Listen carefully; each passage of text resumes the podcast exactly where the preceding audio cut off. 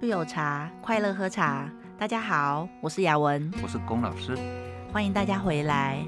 那今天我们要来谈一个话题，其实它有一点严肃，但是我们尽量把它谈得活泼一点。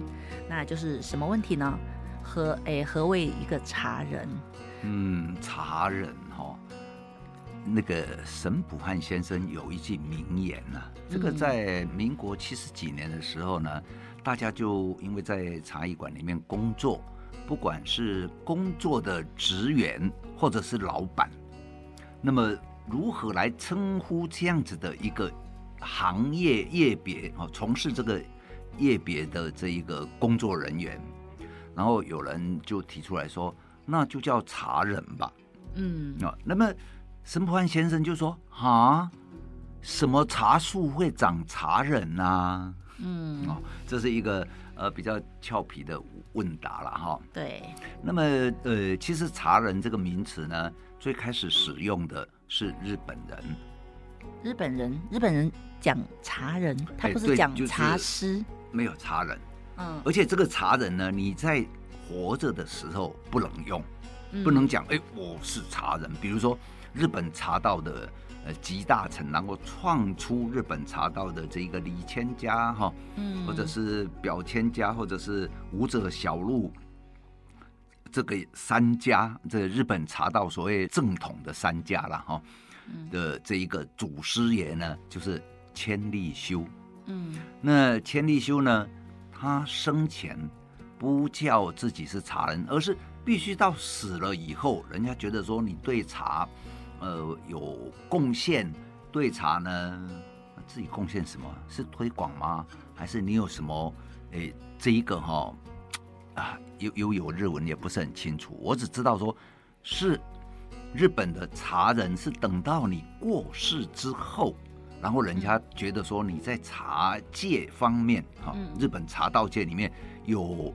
占一席之地，有做一些贡献。嗯嗯，嗯，那这些人他们死后才会称他为是茶人，所以茶人是一个非常非常崇高的一个、嗯、一个名称。那我有一个疑问哈，如果茶人从日本传过来的话，那也是因为说人往生之后有对社会有贡献才叫茶人。嗯，那为什么传到台湾来，大家都自称茶人，然后或者是大家自称大师？或者是大家自称茶师，嗯，这个台湾刚开始是有人说哈，就不要讲茶人，就讲侍茶人，就是伺候茶的人。那这个侍茶人也是从日本传来的吗？不是，不是，这是台湾大家自己想的哈。嗯、这个侍茶人好像呢哈，我也不是那么确定，嗯、好像是呃仁淡如菊的李曙印老师，嗯、他开始这样讲的。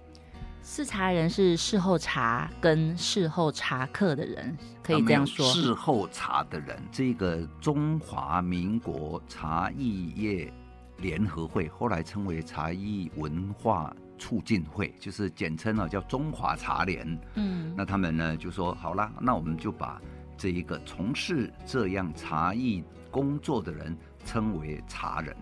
嗯，那茶师呢？茶师有的人就说。嗯，觉得说叫师好像比较比较高尚一点吧，还是比较权威一点哈、嗯。有没有人自称说我是一名茶师？现在比较没有呢，但是有有人自称茶老师然后比如说像我就茶老师，因为我在教茶嘛。嗯，老师也不用这么谦虚，因为其实也很多人叫你茶老师。对。不过曾经是这样子哈，亚文，那个。呃，有人来问我，嗯，说，哎，龚老师，你认为茶人你会怎么样定义？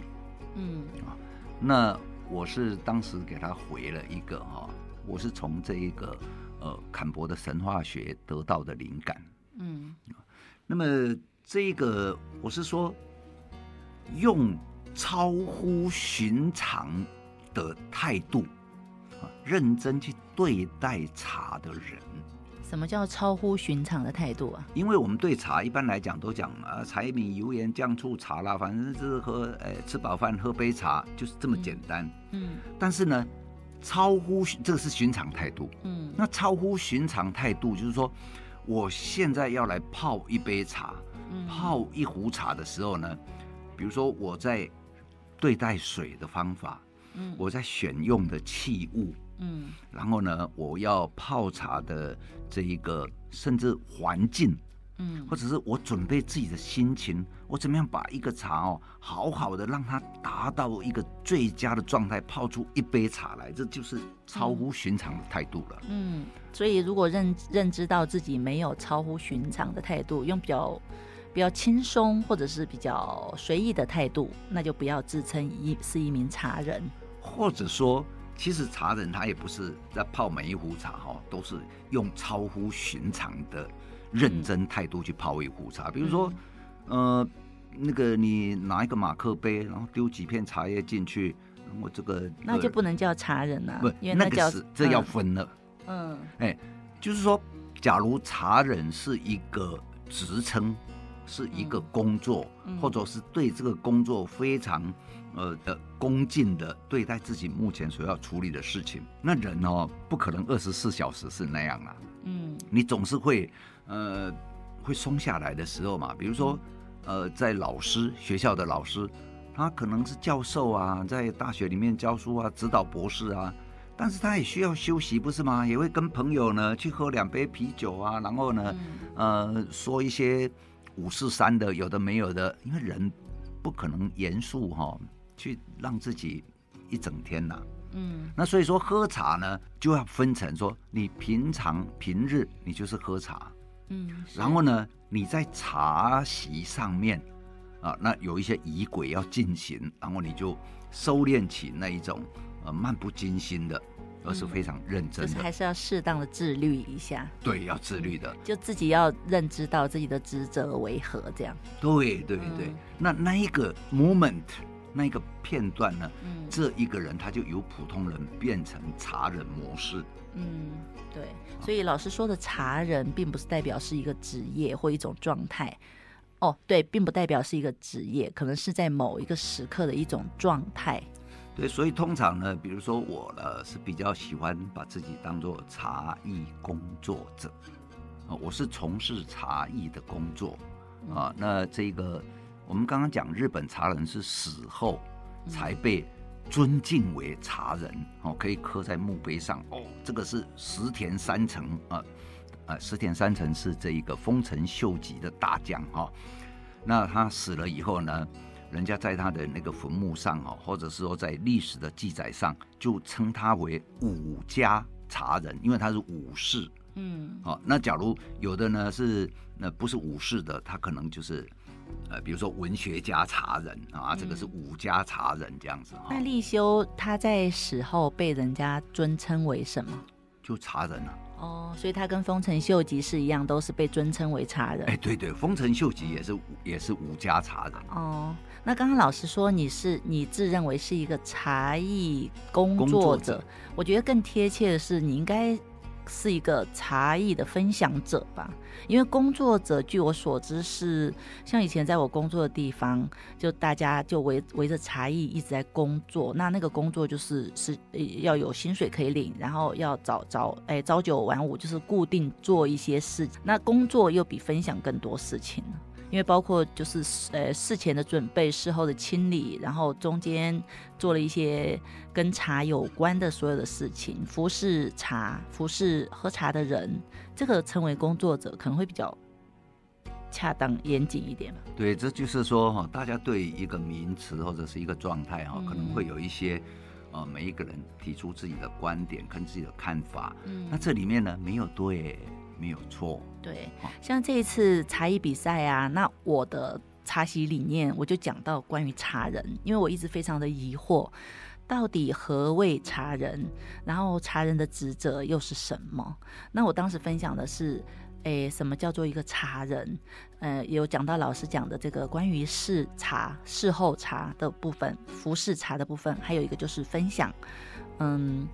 以分享为目的为前提，让所有的跟我一样，呃，懂喝或不懂喝茶的人都有喝得到的机会。还有就是，诶，邀请，嗯、呃，因为分享就是有有进有出嘛。事后对茶的一些整理呀、啊，嗯、呃，这些都是茶人要做的事情。诶，亚文哈，嗯，我刚刚是有一个念头闪出了哈，嗯，这个茶人呢，是不是跟假如说是呃出家人，嗯，他们称为这个僧人，对，还是僧人？我僧人哦，僧人哈，对。那么呢，僧人是以什么样？他就是去呃，也是传道授业解惑嘛，他传他的佛哈的这一个道理。哎啊，然后他教人家怎么样来修身养性啊，哈、嗯，修炼自己的心性啊，那度化众生。哎，对，嗯、这个僧人哈，嗯、那但是呢。今天我们不是拿佛经啊，我们今天拿的是茶经啊。嗯、对，嗯，啊，我们是拿着一杯茶。嗯，那那我们也不是敲木鱼或念经，我们是那个端茶杯，然后呃 泡茶，端茶壶，哎，然后敲两下，咕咕，哎，要开始泡茶了，有没有这样？对对对，所以也是很希望，很希望有一些信众啊，能来到我们工作室听我们念经一下，就让我们泡，让我们泡一杯美美美的茶，请你喝，然后跟你分享一些。我们所知道的东西，并且听你分享你所知道的东西，那么这样子互相交流，其实茶在这个过程中有连接到大家，就是让彼此都很愉快。那也有通过大家的交流，然后传播到更远更远的地方，大家更了解更多关于茶的知识。我刚刚讲那个僧人，嗯，其实在韩国哈，很多喝茶的哈，嗯，都是出家师傅哎。嗯，然后由出家师傅哈，嗯，再传给他的弟子们。哎，台湾不是很多喝茶的也是出家师傅吗？不，台湾是很多出家师傅喝茶，嗯啊，但是他并没有去把这样喝茶的一套仪轨传给他的徒众。嘿嘿。但是在韩国的出家师傅呢，是有他们会把一套喝茶的仪轨传给他们的那个呃呃追随者。哦，这么特别，我是不了解韩国的僧人呐、啊，但日本僧人好像没有这样。那这一个韩国哈、哦，他们对茶人的话哈、哦，他们的定义就是说，除了日本人讲的说，呃，已经是过往的，然后尊称之外呢，还有一个你就是叫做不出世，就是你已经退隐了。嗯啊，那这个退隐之后，比如说你是在寺庙里面当住持，嗯，然后现在你住持交棒了。嗯，交棒以后呢，这个住持就会被封为茶人。嗯，但是现任的住持，他可能也借着茶，然后呢，诶，给信众喝，然后在喝喝茶的过程里面呢，他有呃藏了一些佛法在里面。哦，我说这个，我突然刚刚又想到，我很好奇哈、哦，老师，我想请问，是不是茶要穿茶人的服装，脖子上一定要挂一条围巾，才是茶人？这里面其实都有因由啦，哈。那是茶人的制服还是怎么样？呃，当时这个就所谓是茶人哦，要不要有一个茶所谓的茶人服，就是让人家一看就知道，哎，你是茶艺的从业者。嗯，啊，就好像哎，你看到那个呃空中小姐，哎，空姐。哦哎，哎，那一套衣服，嗯、你可他走出来，他什么都不必讲，哎，这个是长荣的，嗯，这个是华航的。所以以前你们就刚创立那个那个茶艺的时候，就这样规定吗？没有，没有，没有。那是后来有一位郑慧忠老师觉得说，泡茶哈、哦，嗯，要用比较穿的宽松的衣服，比较行动自由。嗯、所以一个老师的呃话语影响了一大部分人。他做了。他就就拿了一些棉布哈，因为大家觉得说茶是朴素的，嗯，那所以他就呃用棉布哈，嗯，那那而且是多彩色的，嗯，有有红的啦、绿的啦、黄的啦，各种颜色，都是纯的纯色，没有花的嘛哈。哎，对，纯色啊，然后棉布下去做，然后衣服也宽宽的，嗯，然后裤子也宽宽的，然后走起路来飘飘的，然后就有有一种仙气，哎，有一种仙气。但这样泡茶不方便哎，我个人觉得，呃，因为我们会用我们会用酒精灯，或我们会烧水，那那个裤子那么大，它不会把那个。壶水壶给绊倒，然后开水洒出来吗？这个哈、哦，如果说是当做工作服的时候哈，那可能袖口就要做小一点、嗯、啊，裤子也要做小一点哈。裤子就收脚哦，在那个、嗯、呃比较靠近那个呃脚踝的位置哈，就有一个束口，嗯、然后手也是要有收收比较收敛一点，这样子哈，免得有时候你手一挥，嗯、你去弄到。这一个茶壶啊，盖子掉下去破掉啦，或者是比如说是你刚刚讲的烧水啊，一弄水打翻了，哎，都是滚水了，很烫的。我都有发，我就有发生过啊，像袖子太大，然后在桌上挥来挥去，就把那个壶给弄翻，其实是非常尴尬的。对对对，嗯、所以那个要要有一个，还是要稍微改良一下袖口了，哦，在袖口上处理一下。嗯，可那时候泡茶不是都要自己做事嘛，也要烧水啊，因为平时在家家里或生活中，难不成都要配一个茶滤？哎。是这样子的，你以前你工作的地方哦是有用酒精灯的哈，对。但是其实现在我在看哦，用酒精灯的人反而不多了，大部分都用电的，嗯，用用电炉啦、电磁壶啦，嗯，大部分都用电的，而且现在有很多空间哦，古董空间啊，嗯，也都是规定不准有明火。嗯，有明火，包括比如说酒精灯啊、木炭啊、瓦斯啊，都不可以哦。嗯，都要可以用电的。嗯，啊，比如说像华山，嗯，你只要是古迹类的哈，里面都一定不能用明火。所以这样的意思就是说，可以穿宽宽大大的衣服泡茶，然后也可以戴长长的白色的围巾。好，那这个戴围巾这一部分是这样子哈。嗯，就是也是李淑韵老师。他有一年呢，去呃西藏那一边，然后献西藏有一个就是会献给那个喇嘛哈达嘛，对，尊敬表示尊敬，对，然后那个哈达也会回敬你一条，嗯，然后你就披着那一条，然后就在那里泡茶，就无比的无比的尊荣这样，哎，对对对，那不那个哈达其实主要的就是友谊的往来，嗯，我我献一条哈达。给你的话，代表我对你的尊敬。嗯，然后你回敬我一条哈达，假如我是上师，嗯，那我是我对你的祝福。嗯，然后你带着我的祝福在那里泡茶的时候，会增加那一个呃心情的呃庄重吧，或者是慎重啊。哦，所以不是不是为了漂亮好看而做那件事情，是从因为那个哈达之后，然后之后，呃，就大家就习惯。在那里披一条围巾，我以前产生一个误会，我想说茶人都这么怕冷吗？为什么每一个人都围一条围巾，而且还是那个很厚很长的绕三圈？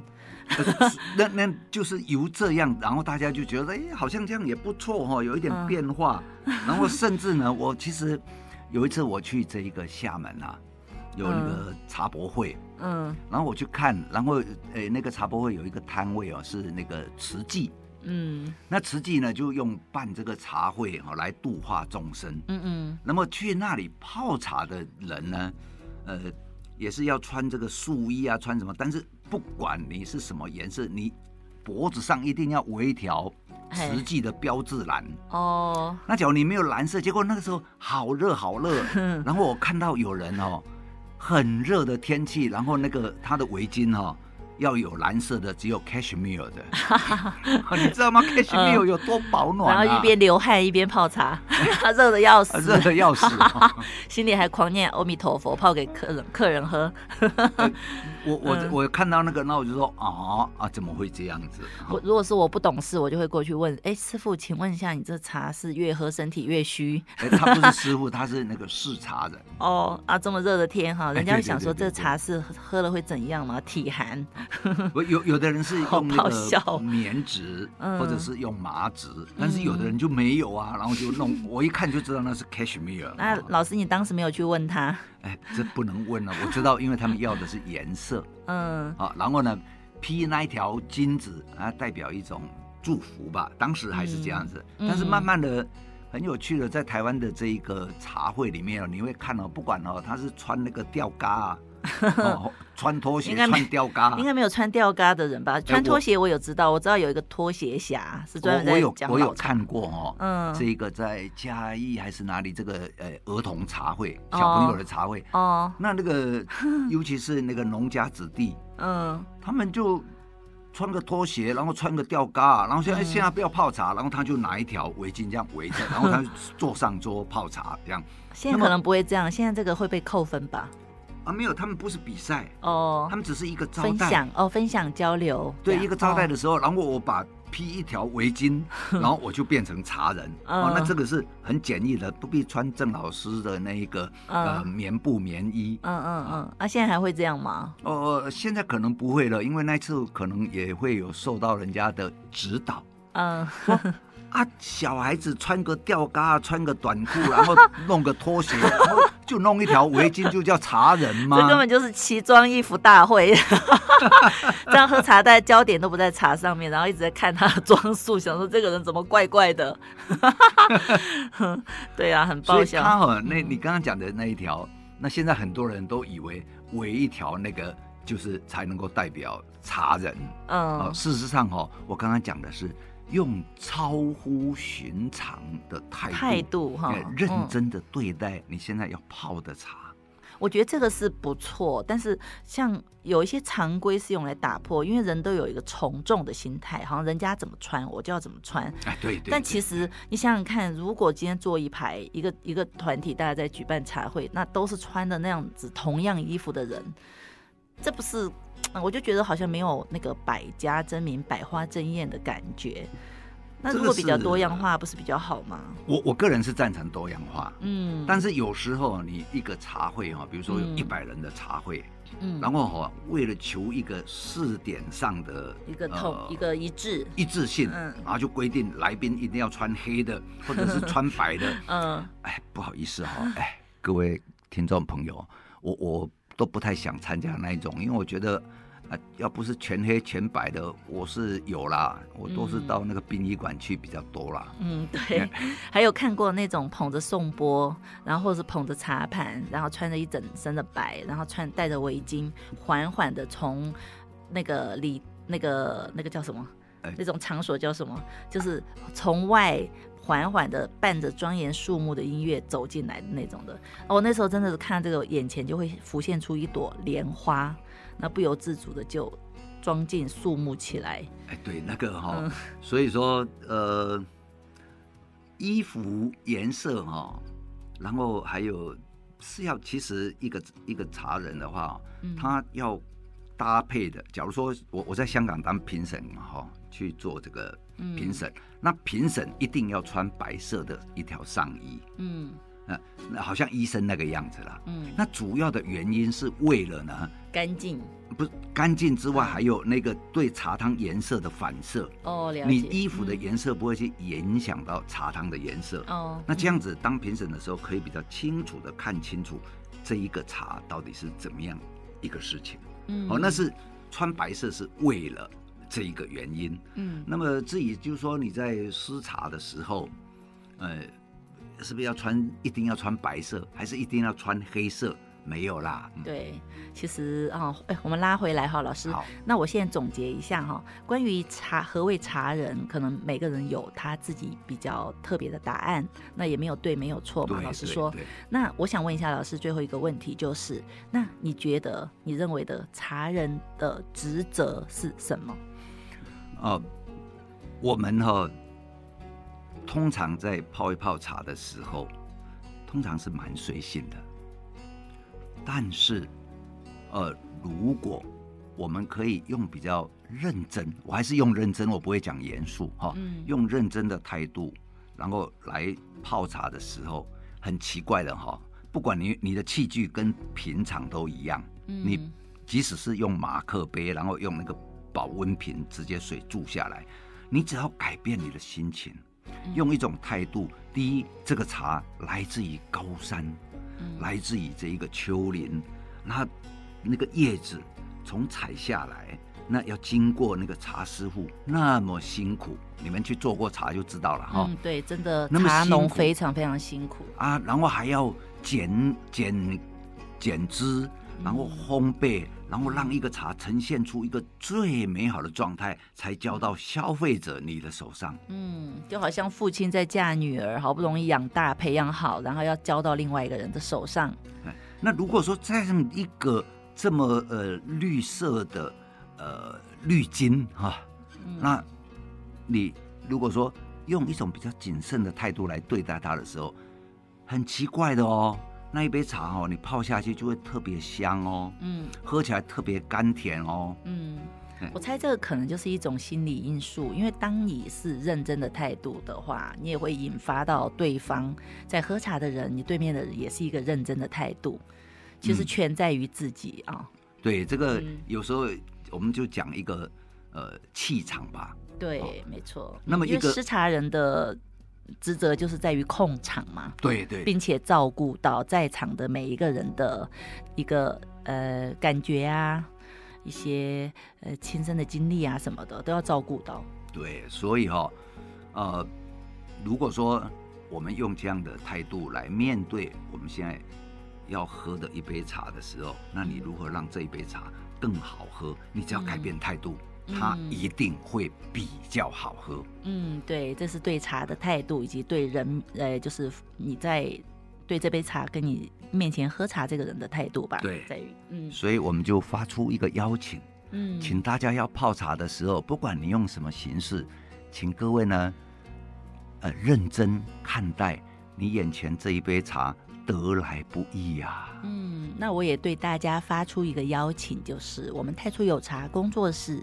在每个星期三都会有一个品茶的那个，也也算是一个仪式。那非常欢迎大家可以来到工作室喝茶。嗯，当然可以现场交流一下，或者是喝一些我们龚老师自己珍藏的老茶。毕竟他经历的那些岁月。也许是我们每个人可能没有经历过的，那么就从茶中去了解那个年代发生的事情。那今天因为时间的关系，我们今天就先分享到这里。嗯，太初有茶，快乐喝茶。我是雅文，我是龚老师，我们下周见，拜拜。拜拜。